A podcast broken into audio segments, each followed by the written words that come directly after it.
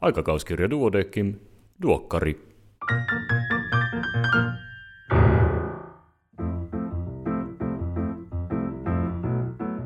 Tämä on numero 18 vuonna 2018.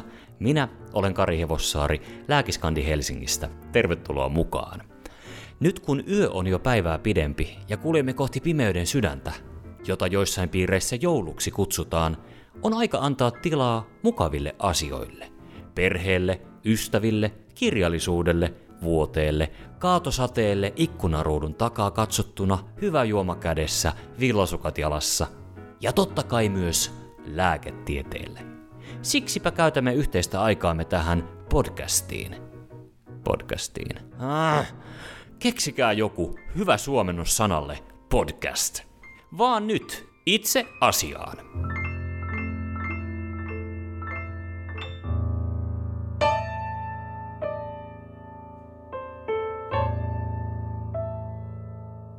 Pääkirjoitukset. Aikakauskirjan pääkirjoituksissa esitetyillä hyvillä ideoilla on tapana lopulta toteutua. 30 vuotta sitten pohdittiin kansallisen vesirokkorokotuksen mahdollisuutta, ja nyt se on osana lasten rokotusohjelmaa. Hyvä niin.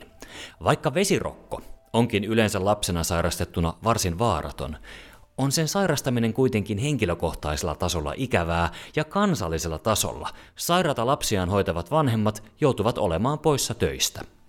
Vesirokko onkin tähän asti aiheuttanut miltei kymmenyksen työelämän tilapäisistä poissaoloista.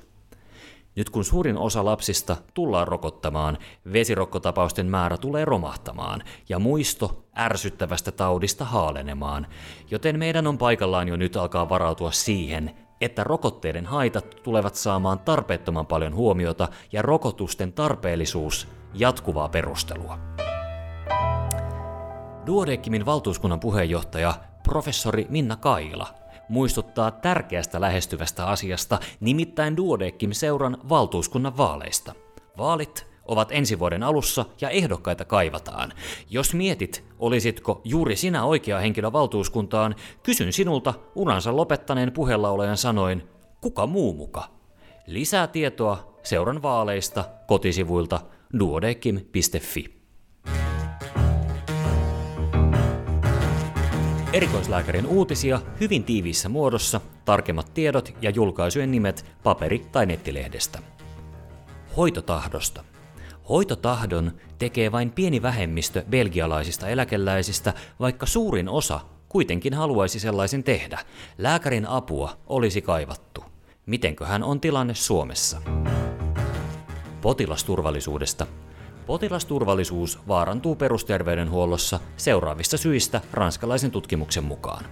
35 prosentissa syynä olivat hoitoprosessit, 30 prosentissa inhimilliset tekijät, 22 prosentissa ympäristötekijät ja vain 13 prosentissa tekniset tekijät. Mitenköhän Suomessa? MS-taudin diagnosoinnissa puolitoista Teslaa on aivan yhtä hyvä kuin kolme Teslaa. Infektioiden esto vs. maapallon hyvinvointi. Terveydenhuolto tuottaa paljon jätettä, etenkin muoviroskaa. Instrumentit pakataan muoviin ja kertakäyttöisiä hilavitkuttimia tulee markkinoille jatkuvasti lisää. Laryngoskoopeissa kertakäyttöinen malli lisää kasvihuonepäästöt jopa 20-kertaisiksi ja kustannukset ainakin 10-kertaisiksi perinteisiin malleihin verrattuna – Jätetään siis kertakäyttöhärpäkkeet vain erikoistilanteisiin, jos vaihtoehtoja suinkin on.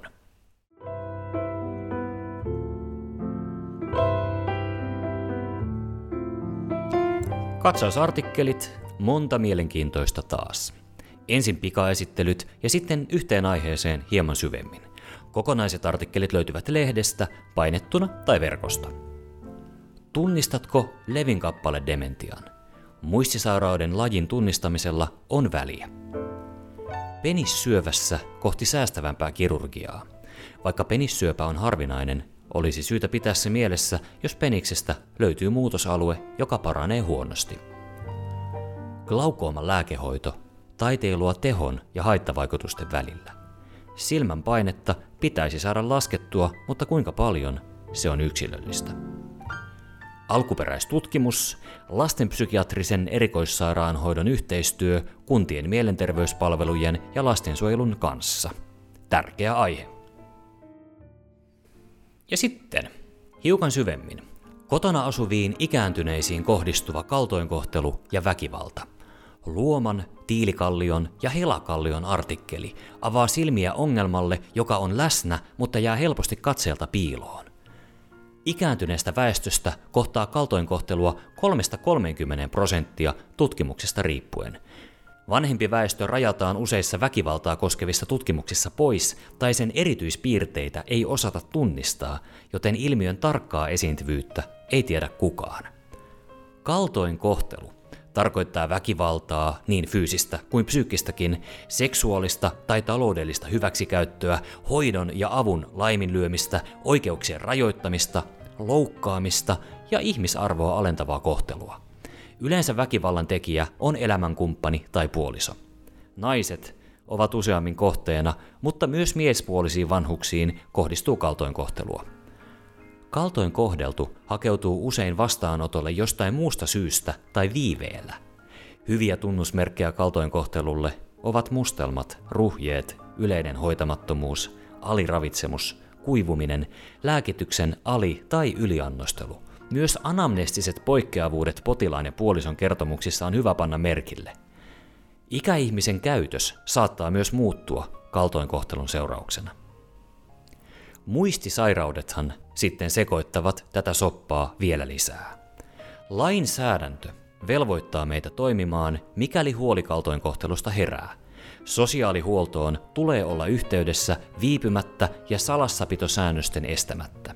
Myös nollalinjalta 08 005 005 voi hakea neuvoja, niin potilas kuin ammattilainenkin. Numero oli 08 005 005. Pidetään huoli, että myös mummot ja papat saavat elää turvassa omissa kodeissaan.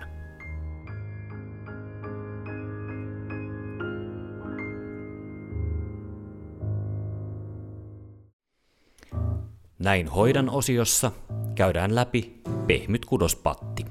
Yleisimmät aiheuttajat, diagnosointi ja hoito sekä eteenpäin lähettämisen indikaatiot. Hyödyllinen kyllä. Muutamia InPress-artikkeleita, joissa mukana kotimaisia tutkijoita. Kolonoskopia 2-3 vuoden välein riittää Lynchin oireyhtymän mutaation kantajille. Lehdessä Gastroenterology. Pysyvä painon vähentäminen nettiohjelmalla, lehtenä Journal of Internal Medicine nettiversiona, ja vielä TT aiheuttaa lapsille pienen leukemiariskin, lehtenä Hematologica nettiversio. Viikon vinkkinä Eskarilaisen silmät turvoksissa, sisäilmako syyllinen, ja tämänhän voit kuunnella erillisenä podcastinään.